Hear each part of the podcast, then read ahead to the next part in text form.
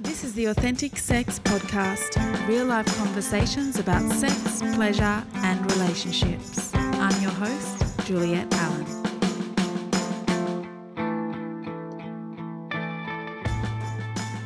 Welcome to episode 95 of the Authentic Sex Podcast.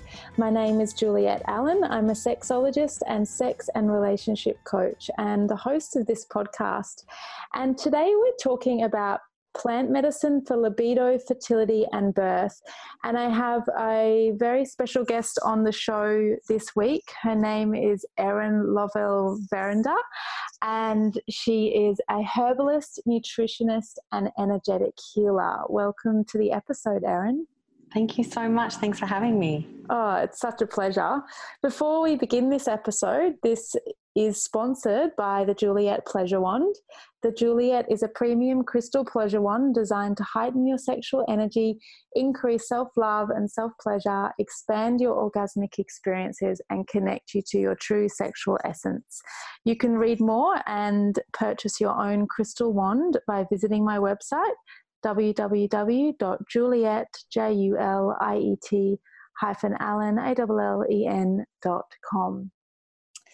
So, Erin, um, where do we begin? So, Erin, just a bit of background. Erin's my practitioner, and we met.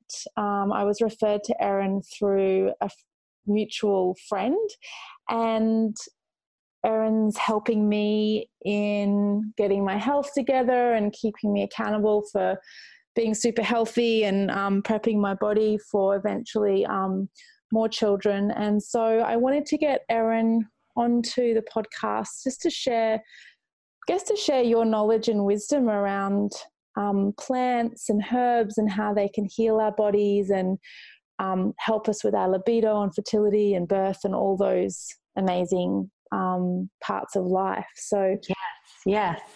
Well, once again, thank you so much for your time. Oh, um, thank you.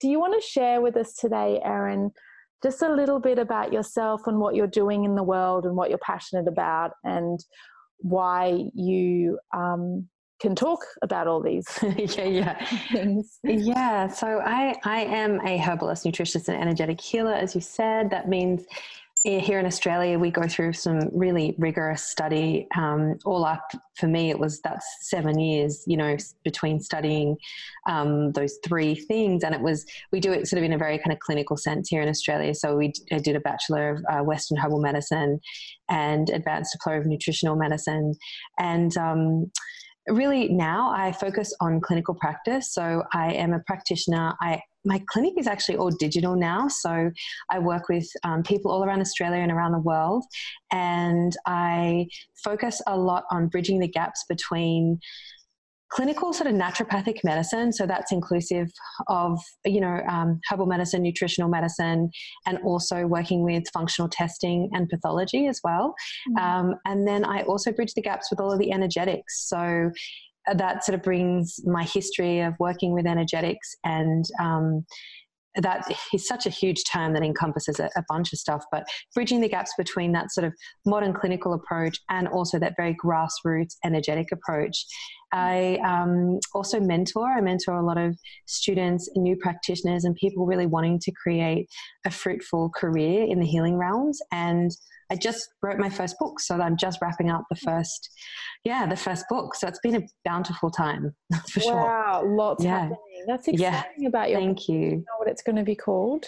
I, I can't I can't say you the can't name say. yet, but um, uh, it is like a modern guide to plant medicine. So it um, I'm publishing with an awesome publishing house. Uh, it will be released pre-orders at the end of October and then full release in March, which is very exciting. Great. So full release is in March 2020. So for yeah. those listening yeah. um, who it, it, may be that time when they get around to listening to this, because this will be online for forever, um, you can just Google Erin's name and you can yes. probably find the book. Definitely. Want to learn more. Yeah. Yeah. So um so let's begin with libido. I want to focus on today libido because a lot of people yeah. listening do um well, I find lots of my clients struggle with mm. libido. And of course, I feel like there's a lot of different reasons why. However, I'm um, a big promoter of looking into our physical health um, yes. and finding out what's going on in that with our hormones etc and how that's impacting us um, yeah. with, with our sex drive so let's start with libido how in general how does one support us our physical selves with nutrition etc to support a mm. great libido and why do you think lots of people are suffering from low libido in this day and age it's such a great question. And really, it all comes down to an area that I'm so passionate about, and that is burnout mm. and, you know, just stress, really. It comes down to that epidemic of the weary lives that so many of us are living, just jam packed, go, go, go, and not having a full, you know, vital tank um, I really, really believe a lot of presentations uh, of, of low libido and hormone imbalances come from or are directly interconnected with that sort of burnout picture. Mm. So, you know, when I am working with people who well, first of all, when you do when you do come and see a practitioner like myself, you get to fill out this like really big long questionnaire. So I almost instantly get to have a little look at, um, you know, I look over it and gets to really see what areas are expressing themselves and often when every like every person that ticks low libido they're also ticking the boxes of a low energy exhaustion fatigue sleep issues that kind of thing mm. so i really believe they go hand in hand and if we start to sort of shift our attention to actually building vitality and mm. understanding that low libido is a byproduct of low vitality we're getting to the roots of it to rebuild and repair Mm, yeah. That makes so much sense. Yeah. Do you agree with me in that people are just getting busier and busier and busier in this day and age in comparison to, say, even like 10 years ago? Yes, definitely. That? Yeah. Mm. definitely and i and, and people just don't have the strategies to cope with it we're just not wired that way you know we're not we're not wired to be on 24 7 and engaged and available i mean even if you look at social media there's so many wonderful things about it but mm. there's also not so many wonderful things about it too and you know just um, the amount of information that we're digesting just even by engaging in instagram mm. for five minutes is well, I mean, I know there's a lot of like actual research around this, but I'm like, I can't quote any of that. But just, mm. you know, knowing that um, even when I'm on it, I think, oh my, God, sometimes I'm so overwhelmed in five mm. minutes because I've just taken in so much information. Yeah. And um, so I think that even in that sense, you know, we're just being bombarded and, and, and often we're just not very conscious of that. Mm. And so, if we can create a little bit more consciousness around editing out what's not serving us and what feels like it's actually draining us and not bringing us so much joy, that's one of the first steps that I actually get my clients to, to work around is the editing process of. Mm. Yeah, you know, editing. And then that can be in so many different ways, but that's just one little facet around what we're consuming yeah, I think that's such mm. a great point. Something yeah. that I did last year was I unfollowed everybody on my Instagram. Wow, yes. Yeah, and yeah. I just, I just everyone, my friends. I think I followed just um, Nick and my parents, and that was right. it. Yep, and they yep. never post anyway. None of them really care about Instagram, so it's awesome. Um, mm. um, but that really helped me because I'd open it up out of habit and realize there was nothing to look at, and then I'd just right. close it again. Right, um, right. Yeah. So I, just for people listening, that's something that just sharing what helped me get off Instagram. yeah. Yeah. And also just kind of stay in your own lane. Like I find that too when I was even writing the book about plant medicine, I had to um, mute or unfollow lots of incredible other practitioners and herbalists who are in the field because I just needed to stay in my own lane in my creative space mm. and not be influenced by anything else. It just needed to come purely from me. Mm. And um, I think that that's, that just ties in that you know it's a little bit of a tangent but it ties into what you were asking about like it's the busier busier busier thing you know our mm. lives are getting often so noisy we just can't really get clear on anything right now yes. um, and that's why I, I think people come in feeling so burnt out because of that they're just so like in the fog of it's just all too mm. much it's overwhelm definitely um, yeah and that definitely ties into libido it's yeah like I said, low libido is a byproduct of low vitality. So if you can, you know, anybody listening who's experiencing that, just really check in with how you're feeling in your body. Are you struggling with your energy levels? Are you struggling with vitality? You know, is it hard to keep your energy even throughout the day? Just those little questions can make a huge, like you can have a lot of aha moments if you mm. start to transform the low libido issue into is it about vitality? Yeah, cool. Yeah. And yeah. so if people are listening there and they're like answering yes, yes, yes, and being like, oh yes. oh my God, this is ringing true, yes. what are just some really simple things that they could um, put into action after listening to this to begin yeah. um, looking after themselves more in that area? Definitely. So we already just touched on the editing process. I mm-hmm. I really say look at your you know put on that sort of those glasses that lens of perception that you're becoming a lovingly brutal editor of your life. You know, you're really mm-hmm. looking at mm-hmm. like what does not serve me? Are there friendships that don't serve me? Am I eating foods that don't serve me and feel good for my body? You know, where can you edit out things that are just creating too much noise and too much pressure mm-hmm. and you're not really enjoying them? And um, that's first and foremost because, you know, although I really help people. It seems like, oh, I'm a herbalist nutritionist. It's really about the physical presentation. It's not.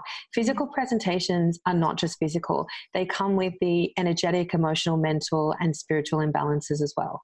Mm. So we've got to look at our life in a really holistic way when we're looking at exhaustion and low vitality. So, editing, first and foremost. Yeah. I'd, I'd say then, like, really looking at your habits around nutrition and really making sure that your diet is serving you. Mm-hmm. And, you know, most of us will thrive. Look, I, and, and, and again, respect to any, any choices that people make around their diet, but yeah. most of us will thrive off a very high plant based diet with some great quality proteins. Now, yeah. whether that's animal based proteins or whether you're making sure that you've got really awesome plant based protein sources, mm. you need to have protein in your diet. Um, I always say to people, eat eat more on the green side, but eat a rainbow of veggies. But you know, keeping all those alkalizing greens in there, so like energizing and and vibrant. And when you're dealing with low vibrancy, it's mm. really important to you know pump up greens into your diet. Mm. Um, so really look look at that. Like look at your diet. Are you balancing your blood sugar? I have to say because we're going to talk about a lot of different things around hormones today mm. that the first and foremost most important thing, particularly for women, is balancing your blood sugar. Mm. And that means not skipping meals, or, you know, skipping long meals, not just eating a bowl of carbohydrate, really just looking at your diet, balancing your blood sugar with protein. When you've got balanced blood sugar, your hormones will also be just so receptive and happy when you can work on regulation of that blood sugar and insulin response. Yep. Mm. Okay. So mm. how do how do we know if our blood sugar is out? Um, what are some of the signs? Um, yeah. Or I could say I know for me that mm. if I haven't eaten a proper breakfast and then I go do yes. some like training and then I go and visit mm-hmm. a friend and then I real I start to be fatigued and I start to feel not mm. present and yes. then I start yeah. to feel and then I can often feel grumpy too and irritated.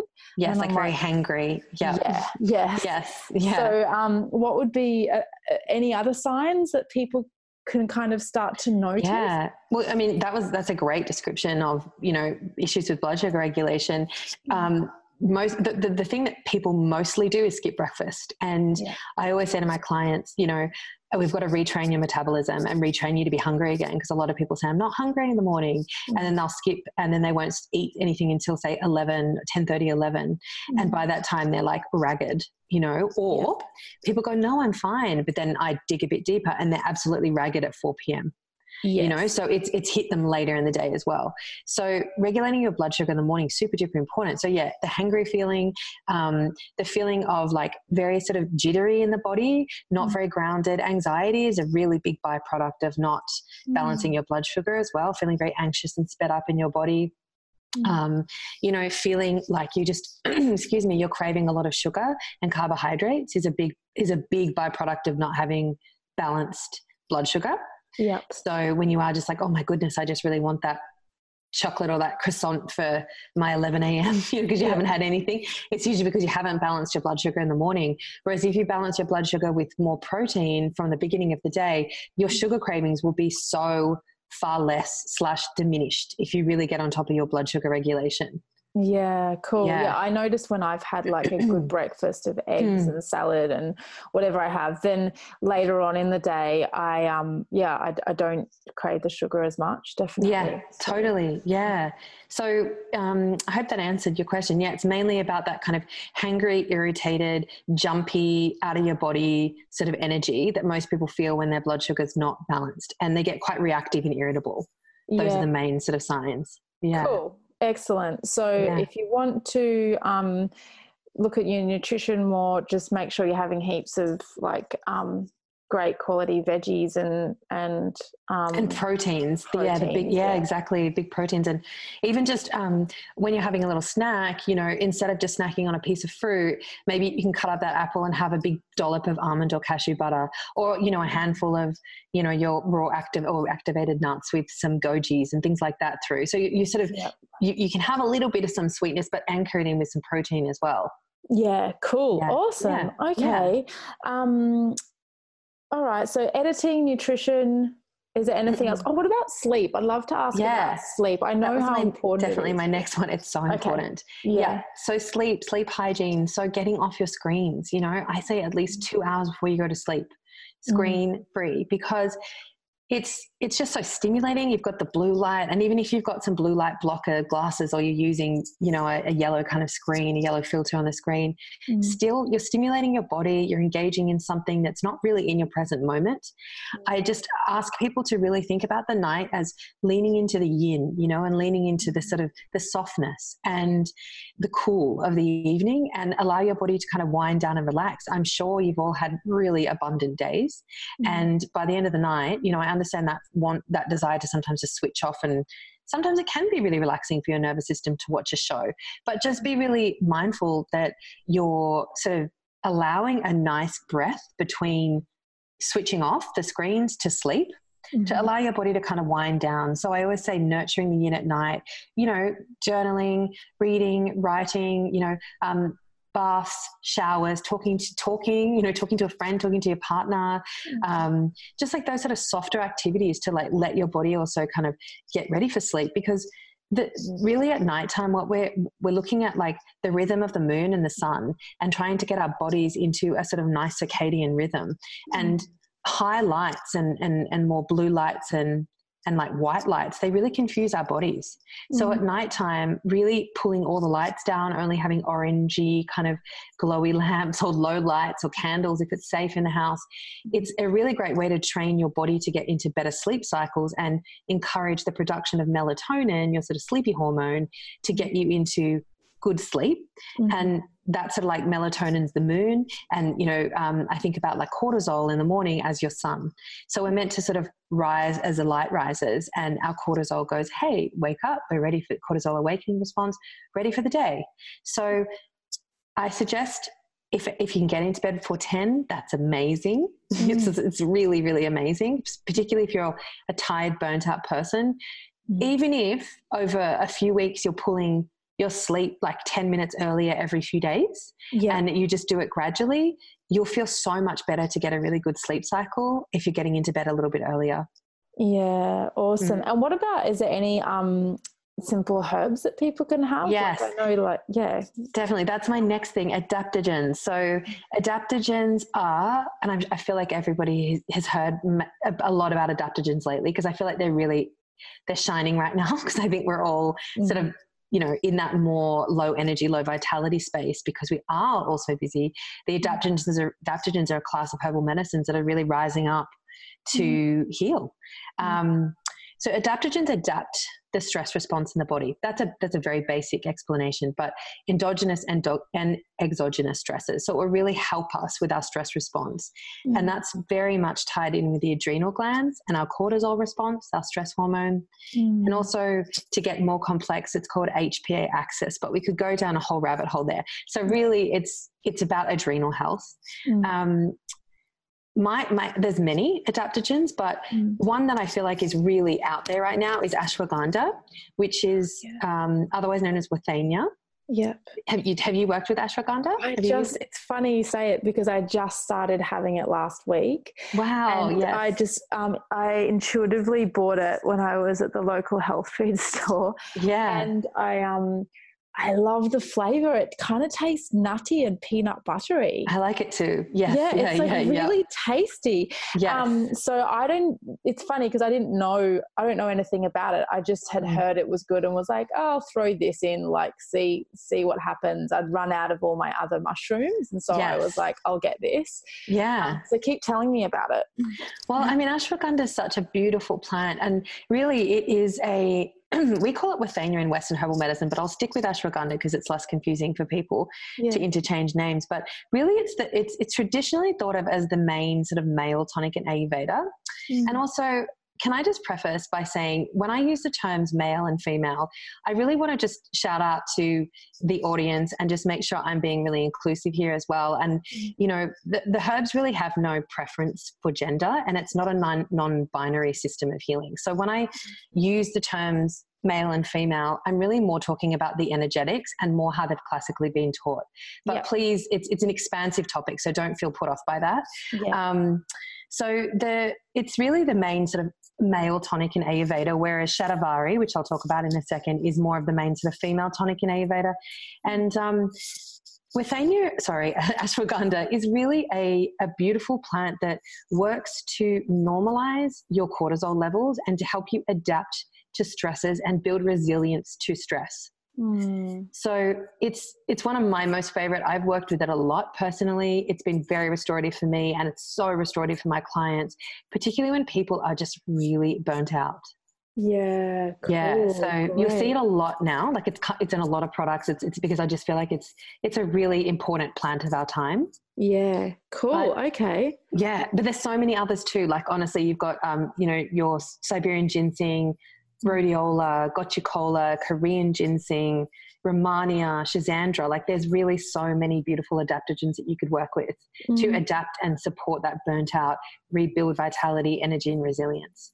Mm, okay, yeah. cool, awesome. And yeah. I guess if people are interested who are listening, they can connect with you, and I'll we'll give them all your contact details after this. Um, and I love that. Yeah, I think ultimately if people want to make changes, it's really good to um, seek out a practitioner like yourself or someone in their community who can um, support them on an individual basis. Because just remembering for those listening, you know, this is um, this is a general general um, there how do i yeah it's it? yeah it's a very like this is a general take on your yes. plant medicine and and and herbs that will work for this and that but you're so right and i really appreciate you saying that that you know when when it comes to individualized care and you know if you've got a particular health presentation or things you want to work on it's so powerful to get one-on-one care mm. and and there is no one size fits all approach there just isn't so yeah this is what you know the basis of herbal medicine naturopathic and nutritional medicine is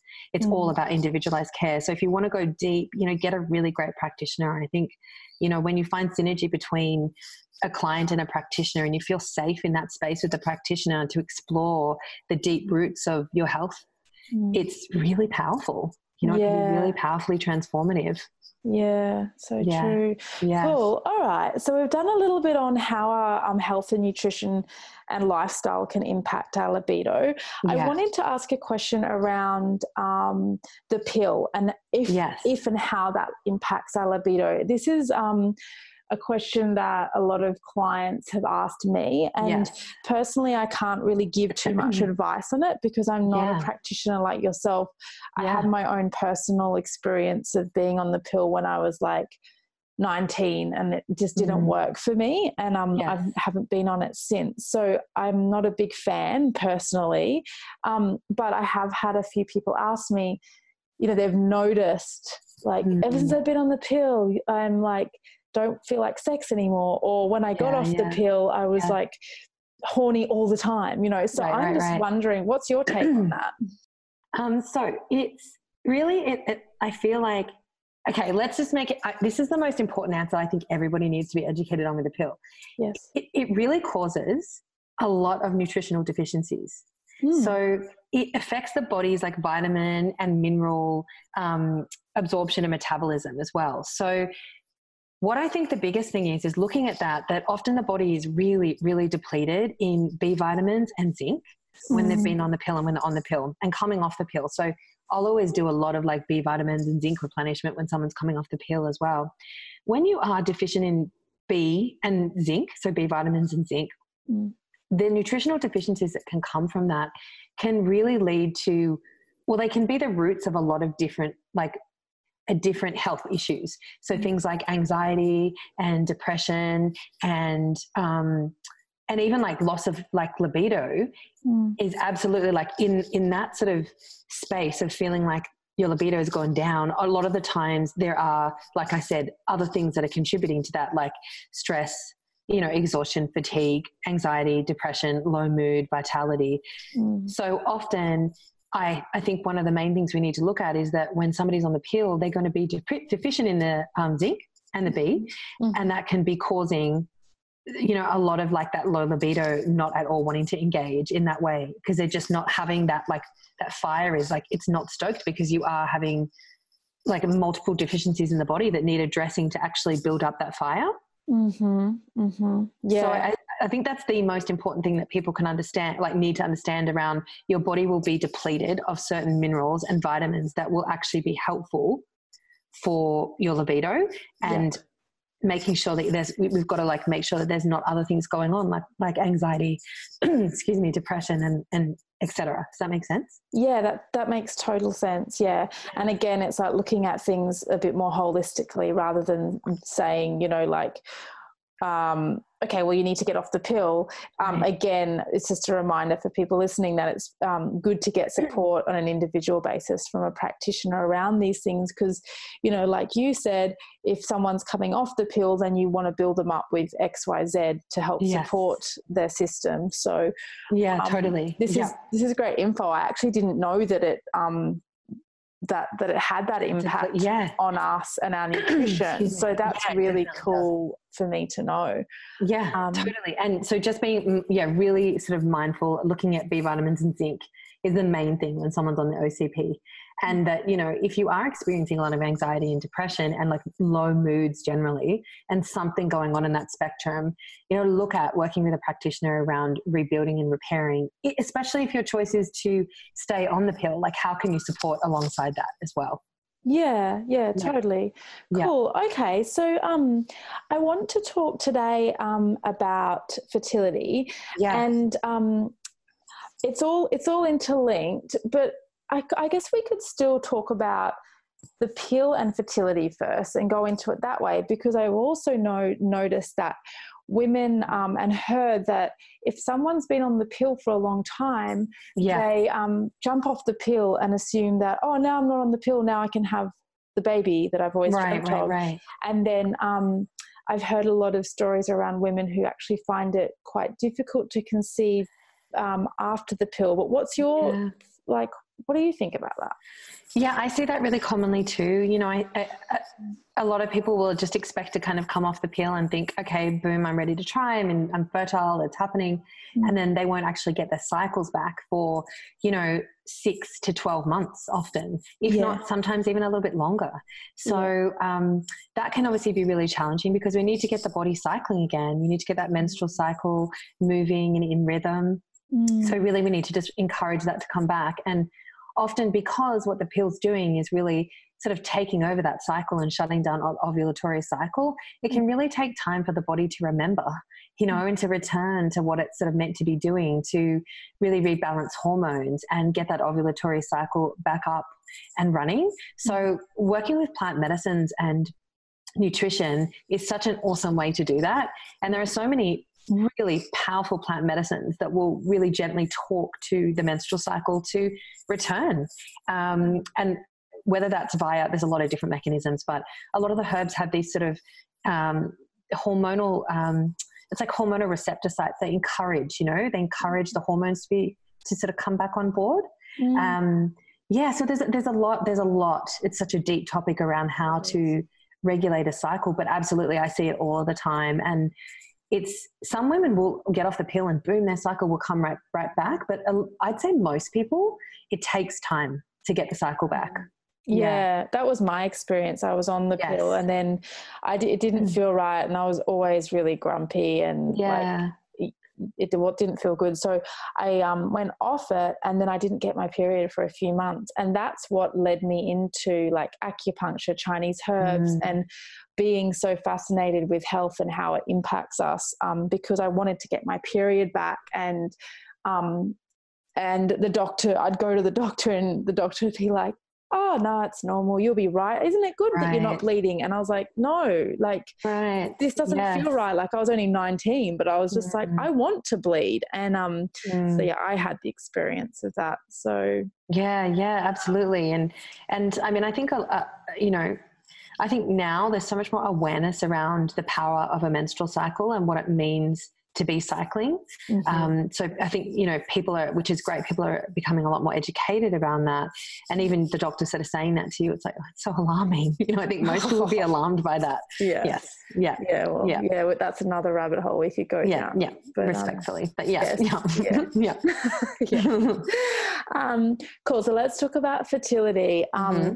How can we, um, as women and men, um, so maybe we'll do women first yeah. and then i'd love yeah. to cover men too because i feel like it's often assumed that it's like all up to the woman to prep herself definitely before yes. conception where right. um, it's equally as important for the man too but how can we prepare ourselves to be as fertile as possible um, i mean i think in general we all want to be fertile beings, but for, yeah. for women and men who um, know that one day they want to have a family, yeah, um, sure, or for women and men who are currently trying to conceive or are planning on conceiving mm. what what are things we need to take into consideration and how can we boost our fertility so that um yeah so that it's at its optimum definitely i mean i i feel like a broad answer to that is is also you know it is really important to allow yourself time for preconception care if you can, mm. um, because you're right. Like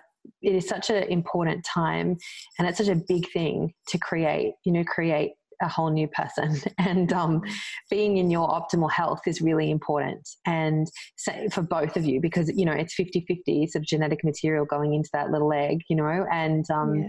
it is really important that you are both in your prime as best as possible.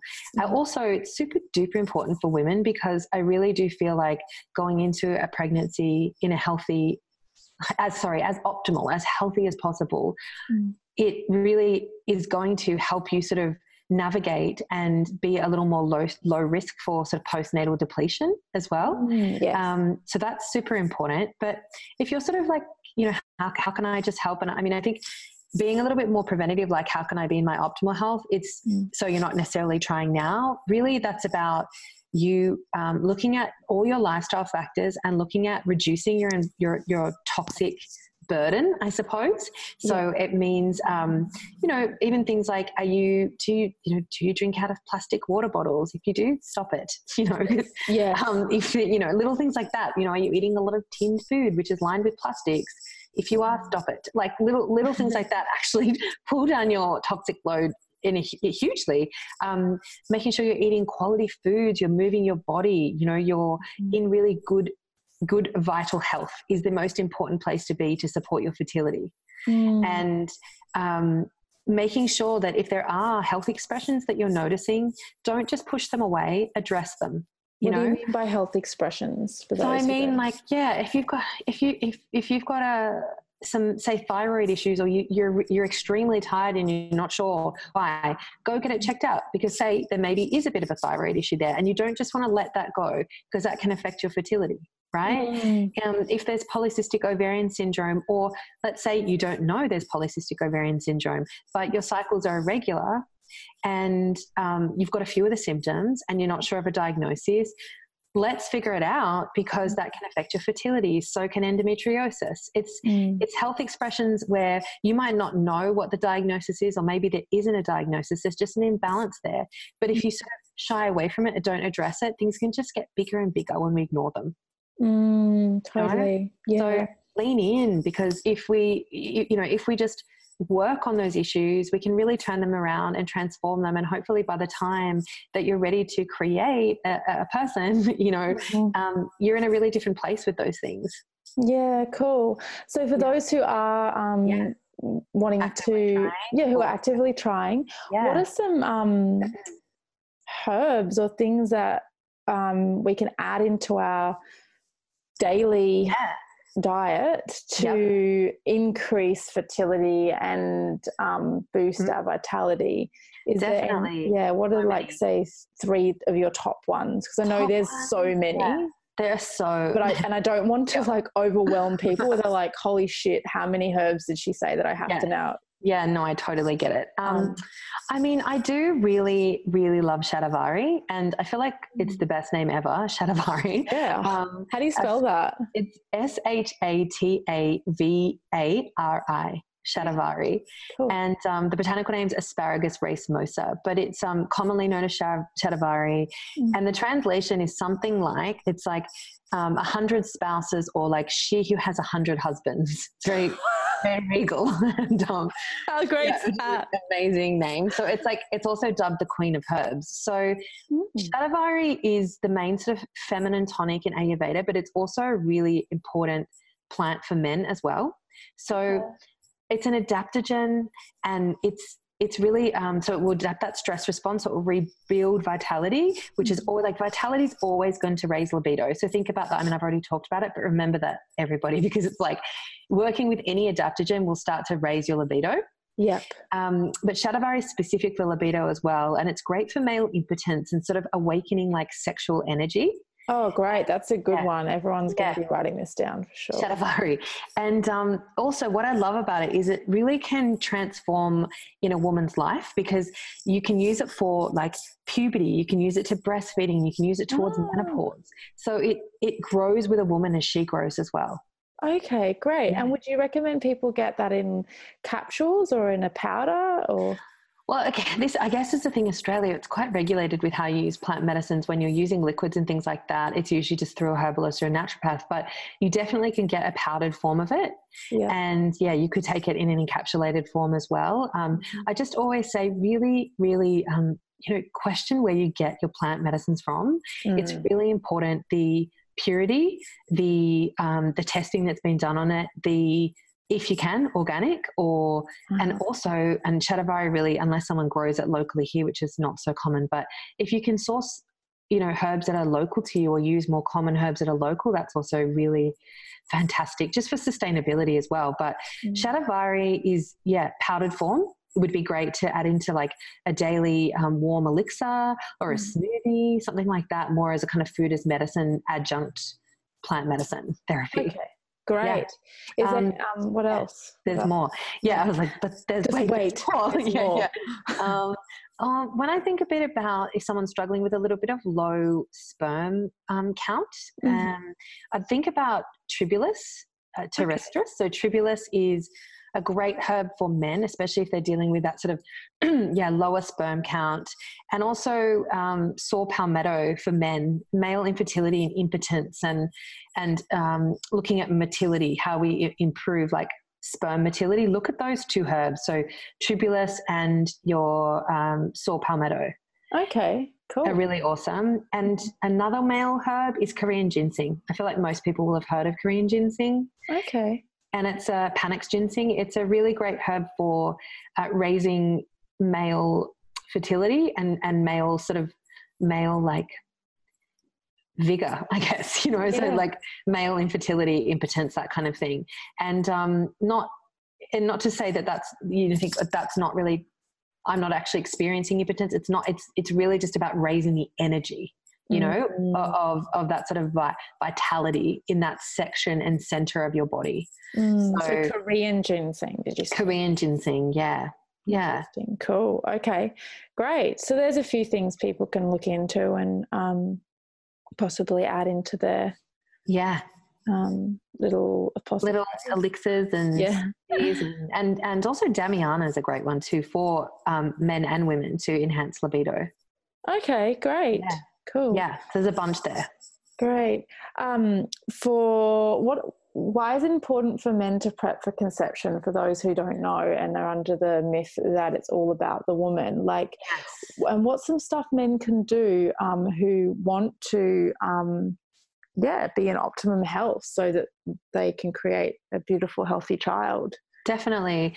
Well, first and foremost, I just want to sort of preface this too, because a lot of people do feel like, in the experience of um, getting pregnant, that people get really frustrated really quickly. I totally understand all the fear that can come into play and um, concern around creating when you, when it's not happening straight away for you. Mm. So you've got to give yourself a little time, and within twelve months, I think after about twelve months, that's when you know you can start to generally look at it with a little bit more testing and things like that if there's an issue. So give yourself some time and openness and you know call it in in lots of different ways. It's such a powerful energy and portal of mm. creation to work on the energetics not just the physical.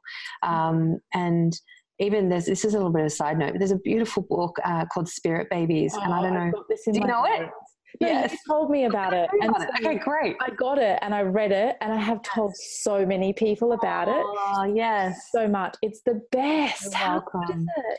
It's so good. So just a quick like little explanation of it. It was a um American. He's passed away now. An old, an old American man, um, Walter. I think I can't remember yeah. his last name, but um, he it was he's a, he was a medium and he spoke with uh, the babies that were coming in for people and worked with a lot of uh, couples around um, and individuals around blocks around having a baby and bringing their babies in and it's really like all of these beautiful stories that are like great metaphors aren't they of mm. and and also things to to practice he has sounds and you know frequencies and all these things to like call in your spirit baby and meditations visualizations it's a very beautiful book very powerful to work mm. with mm. um, so um, oh, men. Sorry, I was like sidetracked. Um, no, it's okay. Back to yeah, the men. Yeah. Back to the men. I feel like it's super important for men to understand that they are 50% of this creation. There is there's no sidestepping that you know this yeah. is about 50% genetic material to the mama 50% genetic you know material to to the father so you know this is really important that they uh, partake in preconception care as well and um, to clear their bodies and be in the most optimal space they can be because you know that little at, at that time of conception that's like the most powerful healthy vital space that that egg's going to be in yeah. at that time of conception. Mm. So it's really important that you know the the the dad is also father is also you know keeping his diet clean and you know put, so simple things pulling down alcohol. If yeah. you're if you're a cigarette smoker, you know really as best as you can reducing if not giving you should be giving it away anyway no judgment but i want you all to be healthy so yeah. Um, how does cigarette smoking impact um, fertility yeah. like just a quick quick one on that just so that well, people know just so briefly, it's all about your toxin load. You know, yeah. your your amount of toxins that you're taking in. If you're smoking and, and heavily and also drinking heavily, it t- puts a real burden, you mm. know, on your body, and that's just the last thing that you want when you want to be in optimal health. Yeah. So, you know, you're having to process a lot more through your systems of elimination and your liver and everything when you're you're putting in not such great stuff into your body. Yeah. So I would suggest, you know, really doing a, a few alcohol free months and really being mindful of your diet, challenging your diet by pumping up lots of veggies and good quality proteins, hydrating your body, moving your body. Looking at taking a zinc supplement could be great. A lot of people are really depleted in zinc, and zinc is a key nutrient as well for um, uh, sorry, sperm motility. Yeah. So looking at zinc would be great. Um, and you could also everybody with zinc don't take it forever like zinc's really only meant to be taken for short periods of time like about three months at a time okay yeah so because sometimes people just take things for a long period of time and it will it actually depletes other things sometimes in the body when you over supplement as well yeah, great. Okay, cool. That's a good bit of info. Yeah. Um, awesome. And yeah, so um, just plugging that book, which I think is fabulous. It's called Spirit Babies, and the the first name of the author is called Walter, and we forget yeah. the surname, but yeah. I found it very easy by googling it. So yeah, yeah. Um, okay, so. I want to go back to what we were speaking about at the start, which was how we're all living in um, quite heightened states and stressful environments and we're just yeah. so overly stimulated by basically by our phones and social media and yeah. being able to work 24 7 on our phone and all that right um, do you feel like for optimum um, chances of conception that women in particular mm. need to be relaxing more and less stressed in order for a better chance of conception. Um, what do you? What's your thoughts on that? I do. I really do think that stress plays a huge part in in infertility. Mm-hmm. Um, I do think that you know also stress being the driver for a lot of hormonal imbalances. So it's not just as simple as saying, "Oh, I'm a little stressed." It's it's like how actually is that stress affecting your body? Yeah you know because it's it's it's usually not just a surface level thing. And so really when it comes down to a lot of other um, hormonal imbalances and presentations that can contribute to infertility, a lot of the drivers are stress. So yeah. I'm concerned about how stress is impacting our hormones mm. um, as well. You know, obviously is our overall well-being, but often it can throw our thyroid way out of whack. Our yeah. thyroid's ruling our endocrine system, has a big conversation obviously with everything hormonally that happens in our body.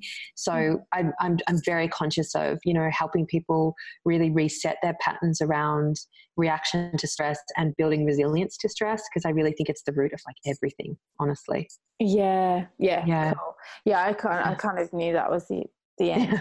yeah, yeah. I want to just, I really want to reiterate how um, negative stress can, how negatively it can impact us, and yeah, for right. those who want to conceive and want to, you know, be really fertile, that mm. it's worth taking a look at um, what we're choosing to say yes to, basically, in life. Definitely, yeah. Mm. And um, what you're also, you know, sort of giving up for that. So looking at, you know, some of the yeses, you've just really got to ask how much that demands of you and if you've got enough of yourself to give that. Because yeah. I think, you know, in if that makes sense, in in I think a lot of the time we we don't realize how much something takes of us until we're really, really depleted from it. Yes. Yeah, yeah. true. Yeah. For me, um, I've noticed like I'm I'm working personally on mm. downing my workload and yeah. feeling less stressed and like saying no more. But yeah. um, I'm working with my coach around like what happens when I do slow down and what happens when I actually am sitting there doing nothing. Like why am I avoiding that and what do I feel underneath? What am I feeling when I'm actually just chilling the fuck out. Yeah. And like yeah. what's underneath why do I have to be so busy all the time? So I'm sharing that because it's not yeah. just like, oh, okay, well, I'll go from full time to part time and then I'll be fine because often mm. do that and then they find other reasons why they have to be busy because we don't actually want to sit still because we're avoiding being alone or whatever it is. Definitely. like what's the underlying driver that's that's kind of keeping you mm. in that place as well. Mm. Yeah, for sure. Um, I'm so, I'm I'm so there with you because even the way for me, I've transformed um, the way I practice and the way that I live my life a lot in the last year, and moved up the coast and really shifted a lot of things and wrote the book and and um, really has have taken a good look at like how I go about um, you know what I put my energy into and how I go about engaging with the things I'm putting my energy into and where, mm. where how that makes me feel mm. and really checking back into that a lot because you know I have like I have I sort of have that history of pushing myself very hard as well and I think a lot of us do and mm. especially people who are very sort of self-driven a lot of people who work for themselves as well um, yeah. the little epidemic happening so you really got to sort of check in you know, yeah. like check in with it like you are. And um, I encourage people to do that because you can do that in any way so quickly by just, mm. is this serving me? You know, mm. where's my motivation? Because we're really just trying to understand what the drivers are that are pulling your vitality down. Yeah. And if you're struggling with any low energy, it's just, it's like you've got to take, you've got to take inventory. Yeah. Yeah. yeah. Totally. Yeah. yeah. Cool. So, what are, um, we've kind of gone through them actually. I was going to ask you what are three herbs that can support sexual and reproductive health yeah. for women and men. I feel yeah. like you did go over them when you mentioned ash. Ashwagandha, Yeah, I mean, for, for women too, there's a little bit of a little bit of a different kind of avenue, and really that depends again if what's going on with your hormones. It is quite individual because yeah, you know, some women can really swing on one one spectrum hormonally and a very different spectrum another. You know, so um, there are some beautiful herbs like you know your chaste tree that mm. probably people have heard of a fair bit, and dong quai and peony. Mm. Um, these are sort of herbs that will work really beautifully to some some of them like they're sort of like female tonics in a lot of ways. Um, yes. So looking at looking at those herbs but again if there's a spe- if there's a specific issue mm. you know your cycles are a little irregular a little too heavy mm. um, or you know you have been trying to get pregnant for a period of time and you're you're having some challenges mm. i'd really say check in with an awesome practitioner because the way that they could direct these plant medicines to assist it's like a laser you know we know where we're going um, and the doses are also really important so mm it's very it's very very powerful when you when there's something going on there to actually like anchor in with somebody who who speaks this kind of fluent language yes yeah yeah definitely and i highly recommend you Thanks. Not that this is about promoting. not this is more just about giving people info, but you know, I guess yeah, because totally. you're my yeah. practitioner, that's yeah. I just feel like you're amazing and very comprehensive, and so really highly recommend Erin if you do want to work with someone. Thank um, you. You're welcome. Um, I want to go. I want to go to a question while we're on the topic of herbs and stuff. Yeah. Why, for those listening who are like, yeah, cool. Why would we use plant medicine over pharmaceuticals? Right. Yeah. Um, I want to dive a bit into that, and you know what the impact of pharmaceuticals are on our body, and why we would choose to go down the natural route. Mm. Pardon the pun yeah, yeah, yeah. um, over, why would we go the natural route? Love that yeah. word. Over um, pharmaceuticals yeah. and mm-hmm. yeah, tell us a bit yeah, about why that. would we?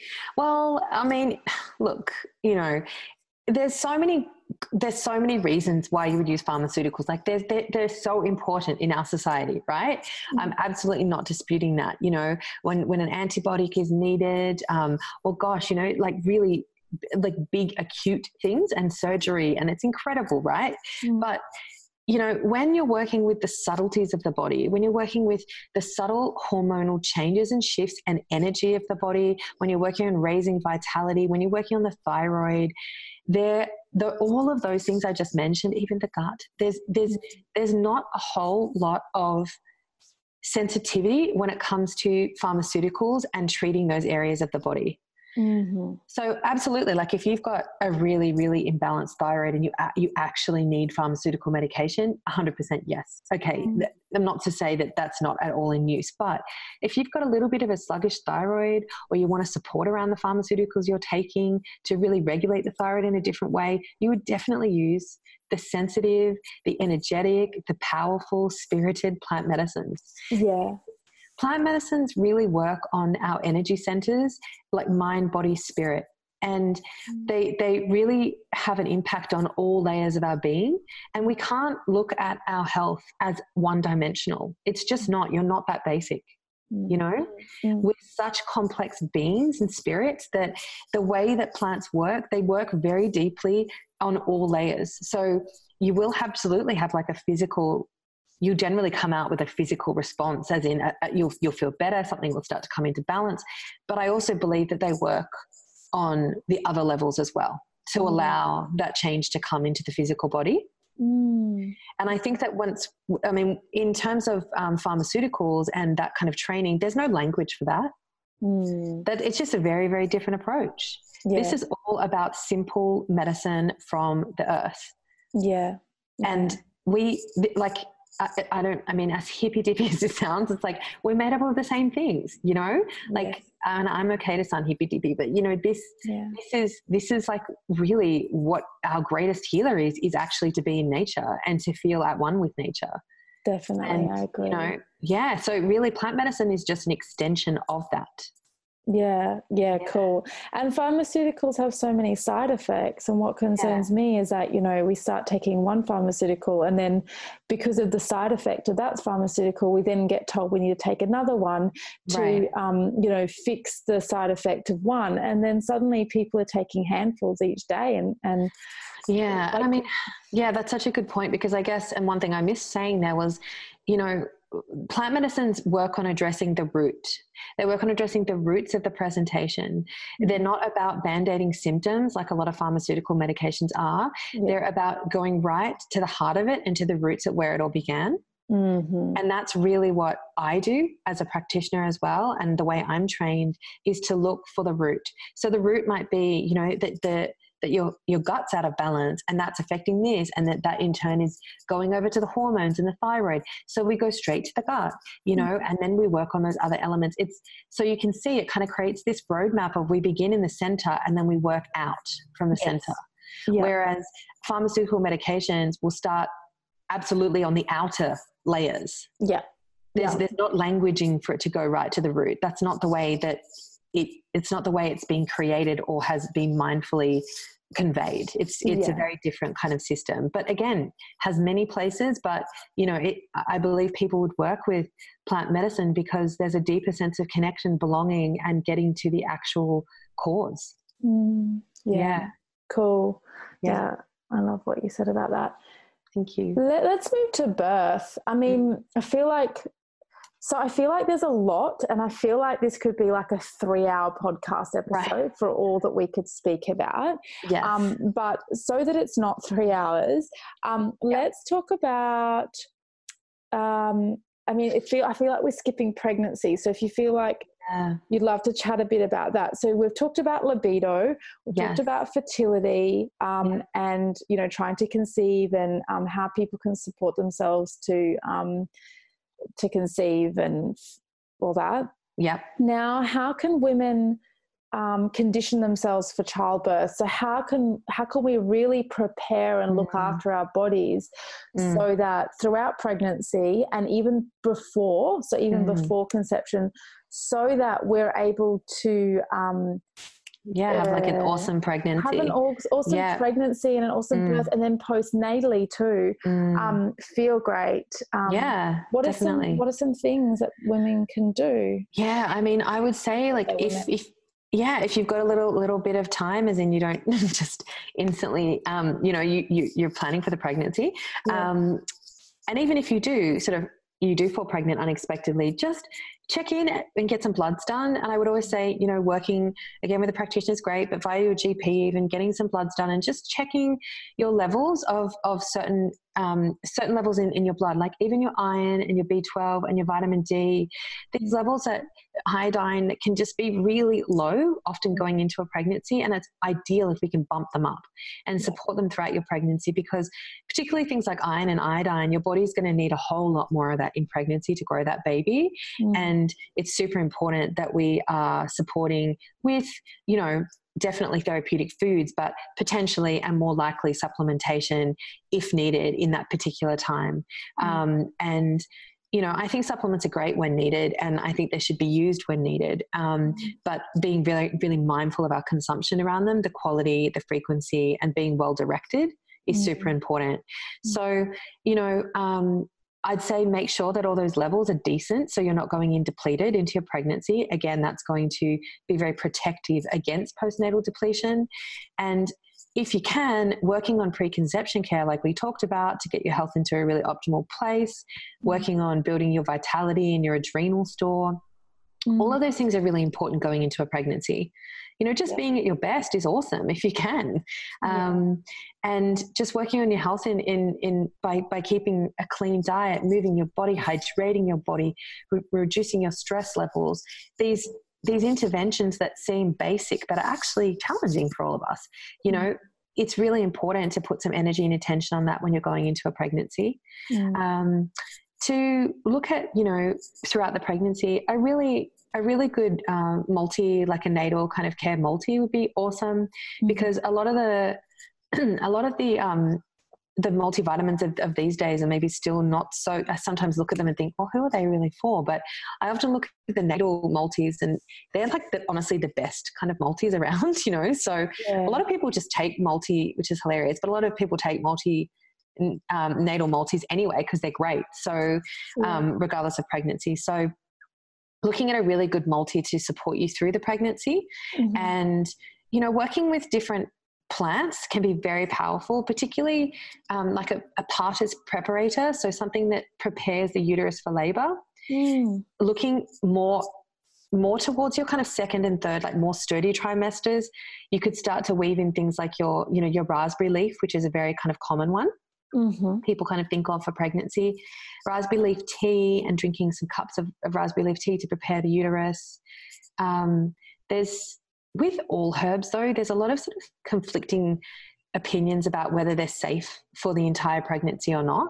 Yeah. And so traditionally, raspberry leaf was drunk throughout the whole pregnancy, even to kind of look at as it was sort of preventing miscarriage. But nowadays, you'll read in a lot of literature that there's cautions around the mm. early trimesters.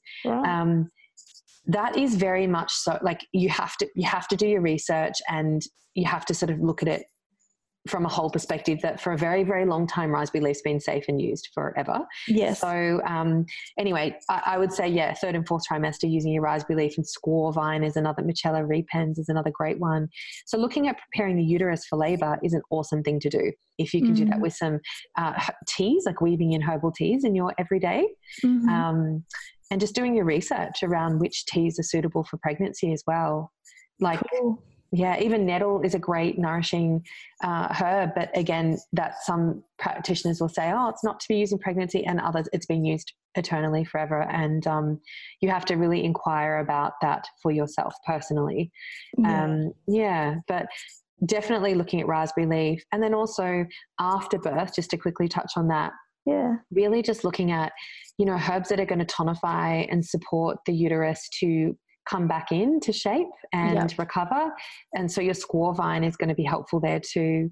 And um, I always love suggesting like gentle sitz baths. So like um, sort of like a you could sort of look at them like a yoni steam kind of experience where it's like a giant tub of um, hot hot tea, you know, and yeah. steaming and it's sort of always like putting cooling it down and sort of sitting in the herbal tea almost oh, to sort of soothe yeah. yes yeah sort of soothe the whole like you know vagina uterus everything that it's been through you know it's a yeah. lot. So yeah. Um, yeah so there's a lot of beautiful things. I'm just going real quick through this because i know we're wrapping it up but you know just beautiful um, herbs that can be really supportive. And teas and steams are just a, a, a beautiful thing especially after after birth and um, different if you know if also your your birth is a cesarean and mm-hmm. you're going through healing from a surgery which is so major for so many women because a lot of women don't expect it to come that way